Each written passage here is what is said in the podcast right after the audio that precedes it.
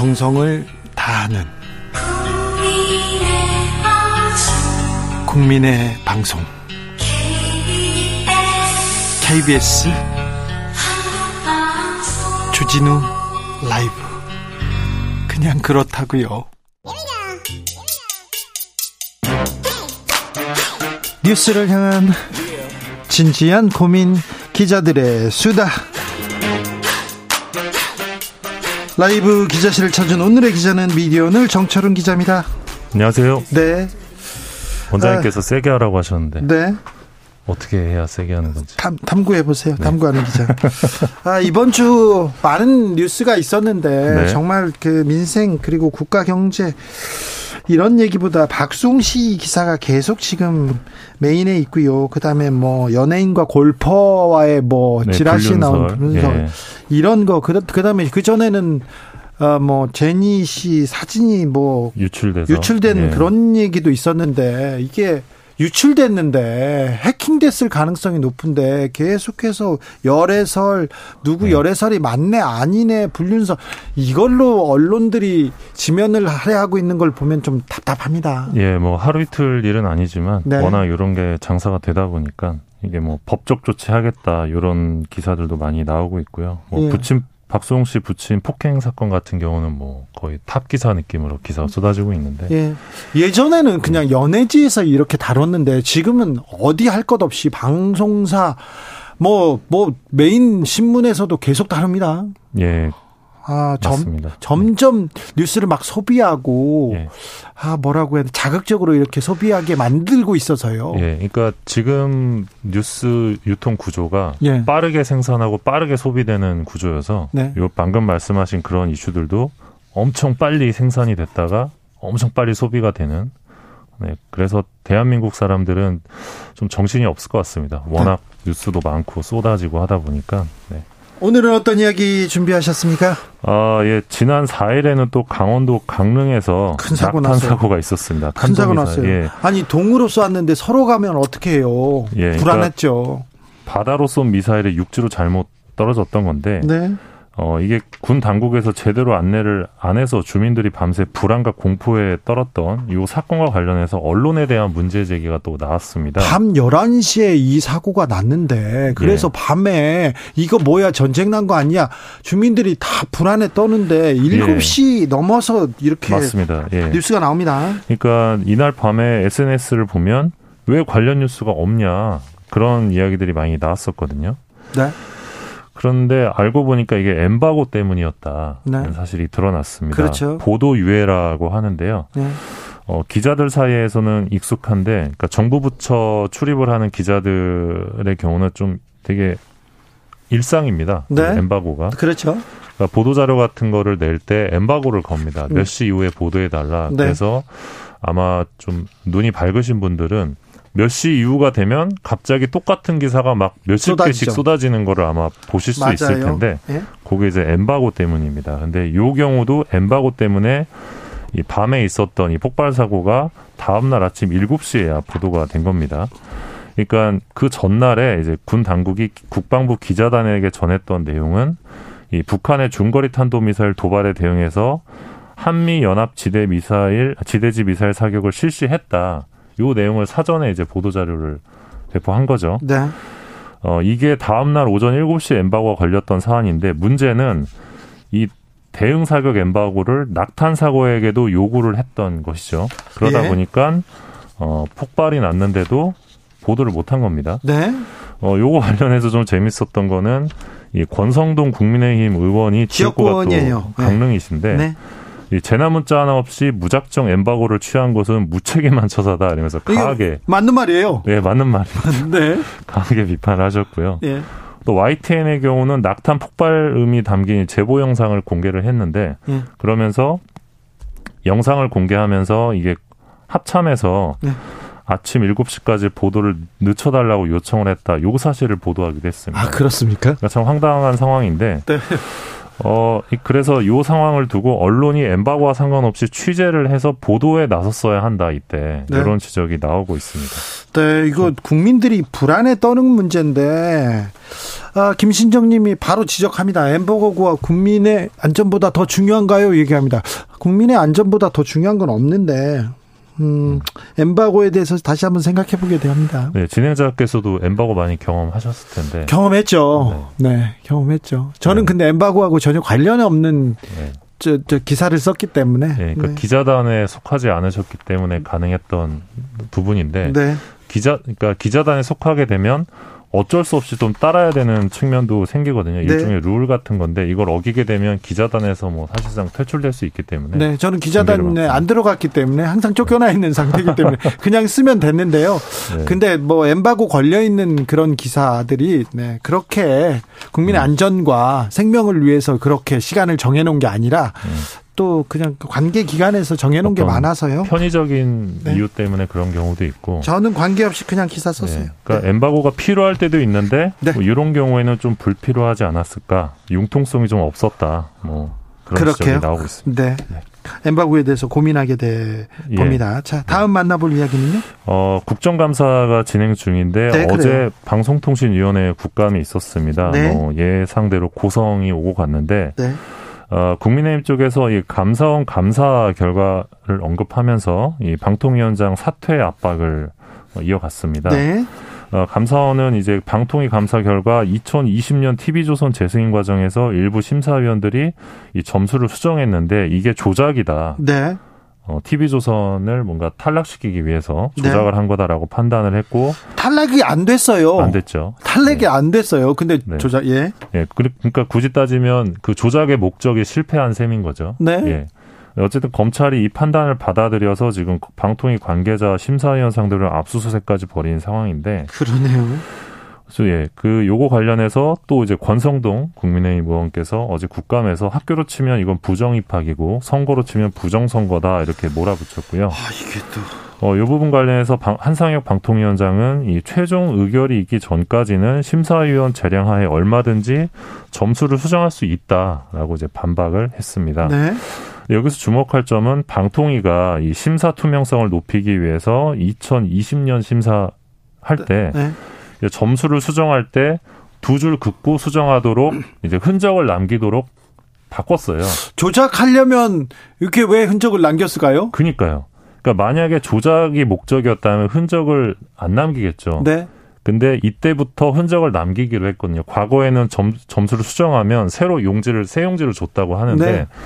2020년부터는 이제 두 줄 긋고 하는 식으로 흔적을 남겼는데 만약 정말 조작이 목적이었다면 과연 흔적을 남겼겠냐 예, 이런 상식적인 예, 문제제기도 가능해 보입니다. 근데 네. 이제 국민의힘 쪽이나 감사원 쪽에서는 이게 의도적인 점수 조작이다라고 또 주장을 하니까요. 아니 점수를 조작해가지고 막 순위가 바뀌고 그 다음에 이게 탈락하고 그랬다면 이게 문제가 되는데 아 전체적으로 내가 처음에 이렇게 처음부터 이렇게 심사를 하게 되지 않습니까? 뭐 TV조선도 하고 다른 언론사를 쭉 하다가 어 내가 앞, 앞에서 박하게 준 거 아니야? 그래서 조금 이거하고 비교해서 좀 바꿀 수도 있지 않을까 이런 생각도 해보는데 네. 아무튼 점수를 조작해서 탈락하지는 않았어요. 예. 그래서 이제 이게 무리한 감사다, 무리한 수사다 이런 제기가 문제 제기가 나올 수밖에 없는데 그리고 이제 어제 국감에서 이 종편 심사 기준 절반 이상이 비계량 항목이다. 그러니까 주관적으로 평가할 수 있는 항목이다라면서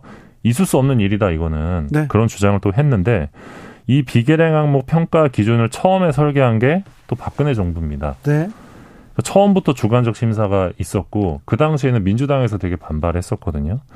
그러니까 이게 사실 간단한 문제가 아니고요.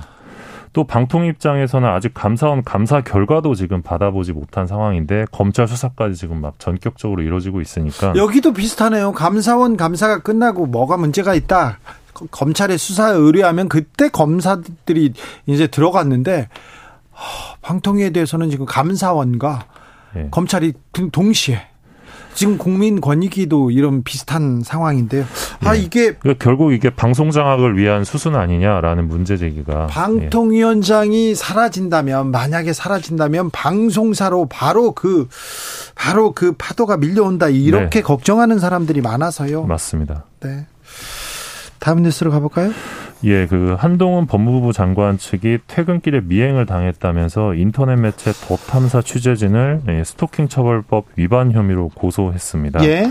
어, 지난해 4월 제정된 이 처벌법에 따르면 상대 의사에 반해 정당한 이유 없이 따라다니거나 지켜보면서 불안감, 공포심을 일으키는 경우에 이 3년 이하 징역 3천만 원 이하 벌금을 받을 수 있는데요. 아, 그런데 뭐 취재에 나선 사람을 스토킹 처벌법으로 이렇게 고소했다는 말은 또 처음 들어보는 것 같아요. 예, 그래서 저도 처음 들었는데 일단 이 법에 취재 활동을 예외로 하는 조항은 없고요. 네. 그러니까 만약에 유죄 판결이 나오게 되면 이 취재원이 취재원을 뒤쫓는 행위가 향후에 좀 불법으로 간주될 가능성이 있는 것 아니냐 이런 우려도 좀 나오고 있고요. 아, 저도 이렇게 많이 따라가면서 취재하고 예. 제가 취재하거나 만나고 싶은 사람들은 주로 저를 싫어했기 때문에 예, 전에 그 이명박 전 대통령도 힘들게 만나셨잖아요. 네네, 뭐, 그, 예. 거의 그렇죠. 어, 많이 당했어요. 저는 예. 옛날에 그 칼기 사건의 주인공 김현희 씨를 이렇게 경주에서 제가 쫓아갔는데 제가 쫓, 쫓아가다가 카체이싱을 한 거예요. 아. 차 가니까 또 뭐 막 역주행도 하고 막 계속 쫓아가니까 어. 돌고 돌다가 국정원에서 관리하고 있다가 어. 경찰서로 들어가더라고요. 아. 경주 경찰서로. 어우, 경찰서야 저희가 또 뭐 자신 있죠. 그래서 딱 들어갔더니 양복 입은 사람이 10명, 20명 있더라고요. 아. 그래서 근데 저, 저한테 반말하더라고. 욕설을 하면서 뭐야 막 그러더라고요. 아. 너는 뭐냐 제가 그랬죠. 나이 많이 먹었는데. 그래가지고 그 사람들이 수십 명한테 이렇게 뭐 붙잡혀가지고 끌려 나온 적이 있었습니다. 근데 무사, 그러면 내가 괜찮죠, 뭐, 아, 예. 네, 좀 옷이 찢었지만 아. 그런데 아, 그러면은 기자들이 이게 쫓아가는 거 이게 안 됩니까? 그러면 그때 만약에 스토킹 처벌법이 있었다면 이제 그걸로 고소를 당하셨을 수도 그렇다고 이렇게 국가기관이 기자를 고소하고 그러진 않았던 예, 그래서 좀 이 이번 그 법무부 장관 측의 행동이 조금 무리다, 언론 자유를 침해하는 행위다 이런 지적도 있는데요. 네. 근데 반면에 네. 장관이면 그러면 공 고위 공직자면 퇴근 후에도 다 따라다녀도 되는 거냐. 그렇죠. 그런 반론도 좀 가능한 상황입니다. 그렇죠. 그 부분도 좀 그러니까 예를 좀... 들면 뭐 조국 전 장관 때도 네. 굉장히 좀 무리한 취재 행동들이 네, 네 많았었는데 네, 있었죠. 네. 그래서 이게 사실 간단한 문제는 아니어서 굉장히 고민해볼 예, 대목입니다. 고민해볼 지점이 있는 것 네, 같습니다. 네, 네. 뭐 그 아무리 공인이라고 해도 뭐 다 따라다니고 어디까지 따라다니고 그건 또 예, 또 사생활 뭐 내밀 영역이 있는 건데 예. 어디까지를 취재 행위로 보고 어디까지를 스토킹 행위로 볼 것이냐. 이게 네. 좀 쟁점이 되지 않을까 싶습니다. 네, 좀 따져보는 것도 좀 네, 고민할 대목인 것 같습니다. 기자들의 수다 탐구하는 기자였습니다. 정철은 기자와 함께했습니다. 감사합니다. 고맙습니다. 교통정보센터 다녀올까요? 유화영 씨.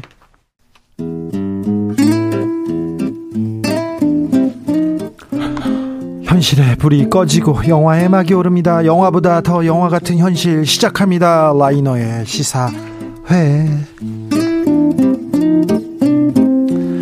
영화 전문 유튜버 라이너 어서 오세요. 네, 안녕하세요. 오늘은 어떤 얘기 해 볼까요? 네, 오늘은 영화보다는 좀 다른 이야기를 해 보려고 합니다. 네. 아, 가을 10월이 다가왔고요. 우리나라 최대 영화제. 네. 부산국제영화제 부산 국제 영화제는 세계적인 영화제였고 막 뻗어갔어요. 아시아를 넘어서 세계적으로 막 가는데 네. 하다 좀 주춤했죠. 네, 주춤했었죠. 네, 네. 근데 다시 열렸어요. 네, 그동안 여러 이슈들이 있었고요. 그리고 최근에는 또 코로나 때문에 제대로 진행되지 않거나 네. 혹은 네. 축소되어서 진행되었는데요. 네.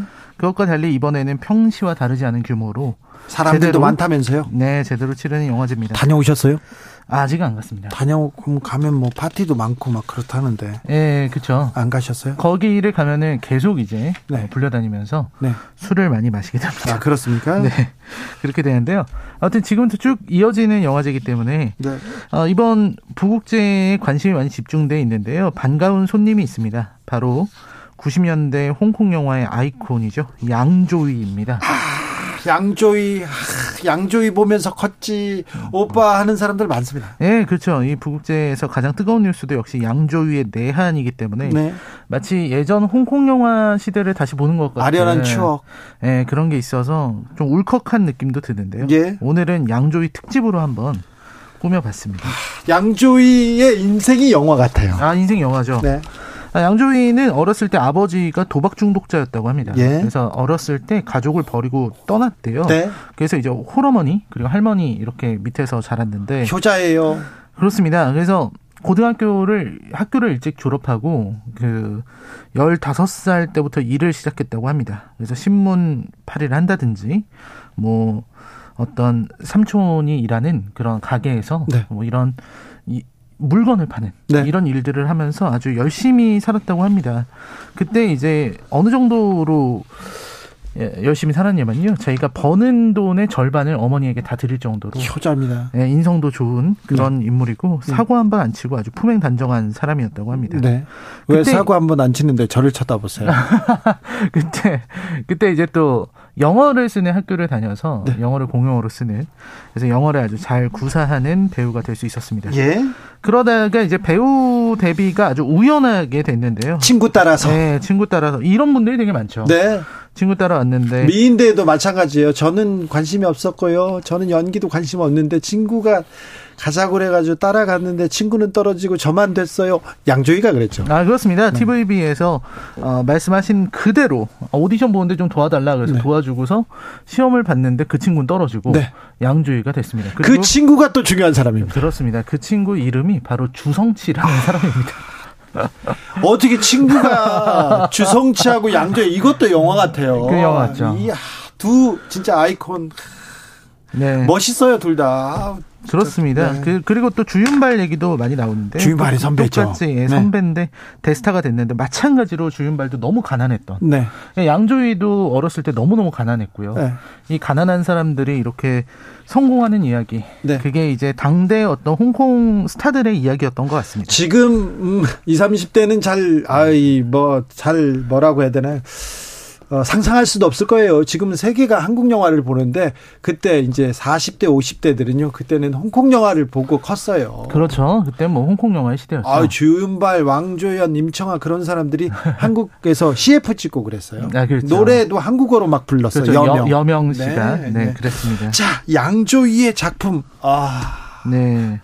세계로 들어가 보겠습니다. 네, 양조위의 작품 세계가 사실은 양조위는 우리가 홍콩 영화의 전성기라고 하면은 사실은 80년대. 네.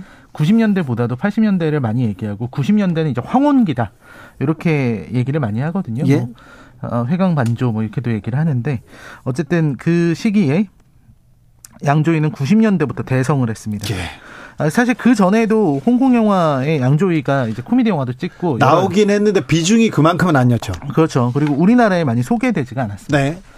아, 그리고 이제 양조위의 시작 중에서 좀 중요했던 게 이제 91년도에 왕가희 감독의 아비정전이라는 아주 중요한 영화가 있어요. 왕가희 나왔다, 왕가희. 네, 왕가희 아비정전은 물론 장구경의 영화지만 네. 여기에서 양조위가 분량이 전부 삭제되고 예. 마지막에 잠깐 나오고 끝나요. 아 그래요? 예, 마지막에 엔딩에서 양조위가 등장해서 뭔가 할 것처럼 하다가 끝납니다. 네. 그래서 영화가 시작되려다가 끝나버렸다라는 평가를 받고 있는데 그런데 그 다음 작품이 그렇죠. 그 다음부터 이제 왕가희 감독의 페르소나로 양조위가 되면서 이제 유명한 작품들이 나오게 됩니다. 이제 그 작품들 중 하나가 아비정전 다음에 해피투게더. 해피투게더죠. 아, 황성희님 왕조이 하트 100개 이렇게 나옵니다. 아, 병길상님께서 주 기자님 누구 닮았나 했는데 주성치하고 닮았어요.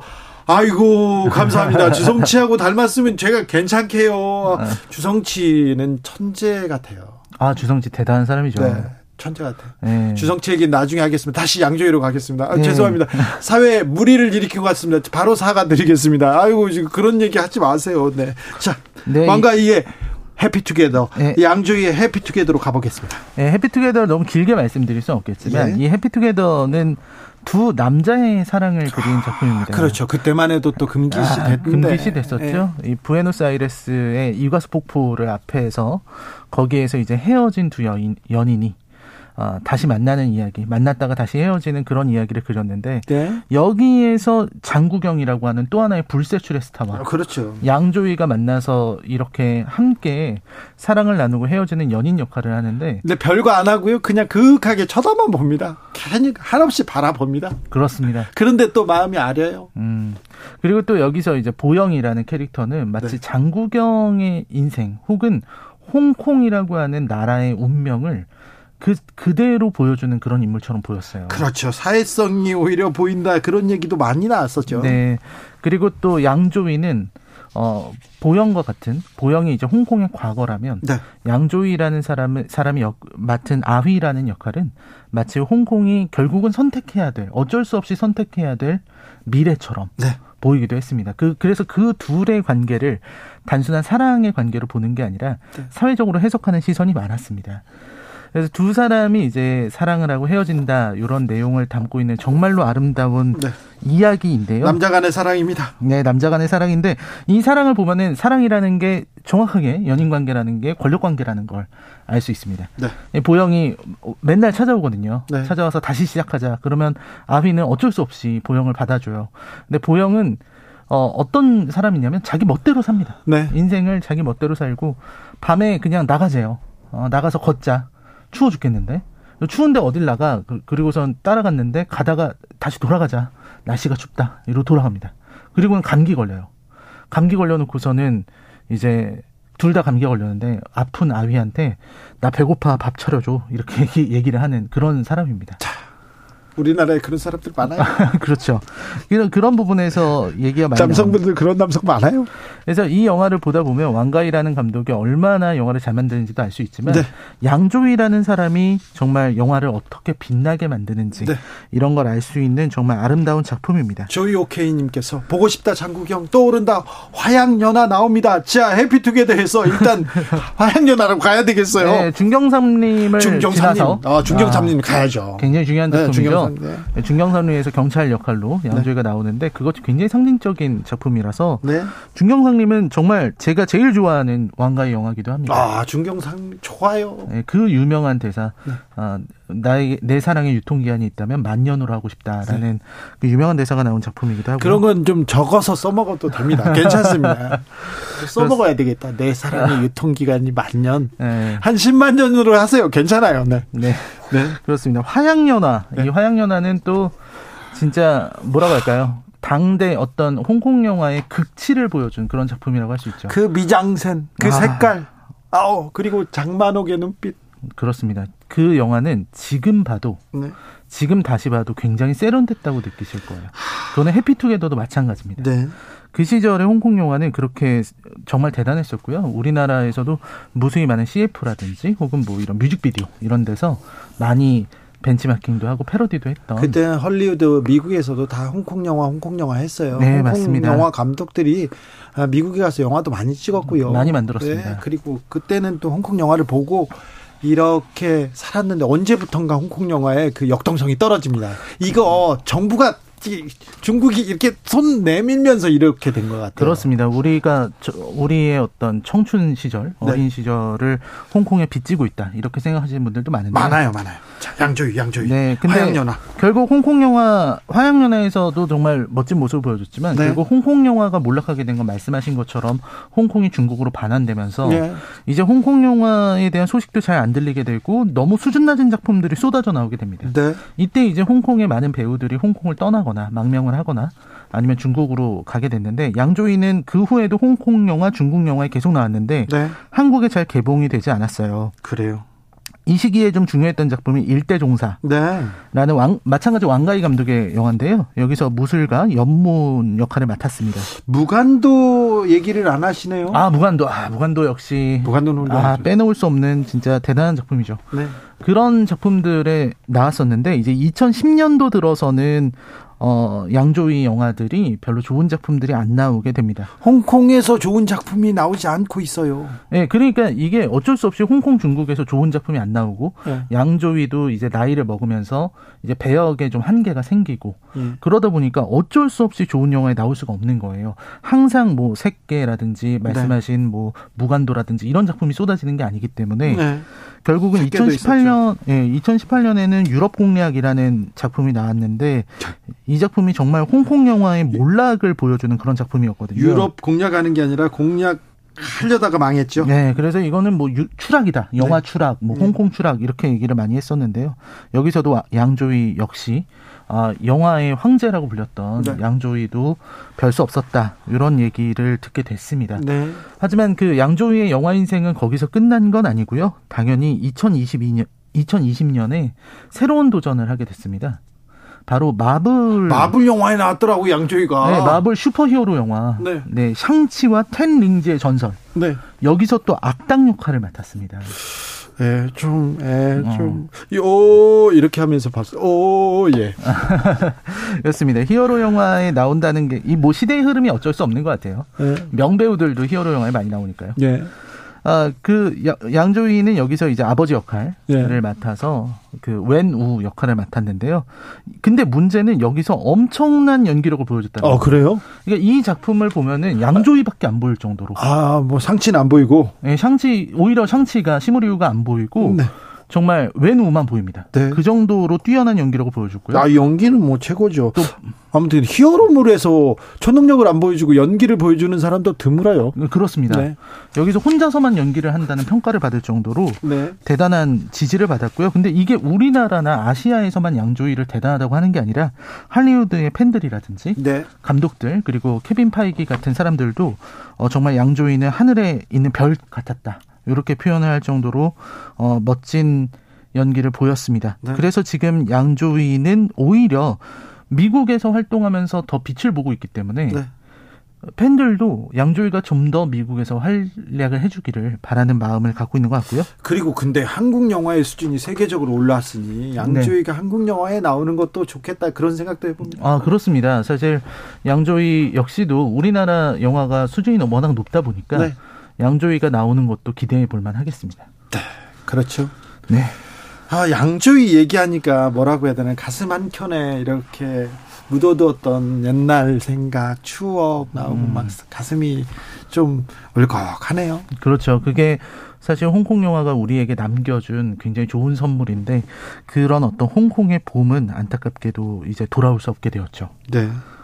우리한테 많은 거를 또 시사하게 합니다. 생각하게 합니다. 네. 그렇습니다. 아, 홍콩 영화를 보면서 자랐는데 홍콩 영화는 어디로 갔지? 아, 나의 양조위는 이렇게 왔는데 아, 양조위가 우리 어, 홍콩에서보다는 중국에서보다는 우리랑 같이 일하면 좋겠다 이런 생각도 드네요. 네 그렇습니다. 계속해서 네. 양조위 같은 배우들이 네. 좋은 영화에 나와줬으면 좋겠다. 네, 전도연, 송강호 좋아한다고 했는데 같이 스크린에서 봤으면 좋겠습니다. 아 꿈만 같은 일이죠. 그렇죠. 아, 뭐 꿈은 이루어질 수 있어요. 네. 네. 아 시사이 시사회 오늘은 양조위 얘기해봤습니다. 라이너 오늘도 감사했습니다. 네 고맙습니다.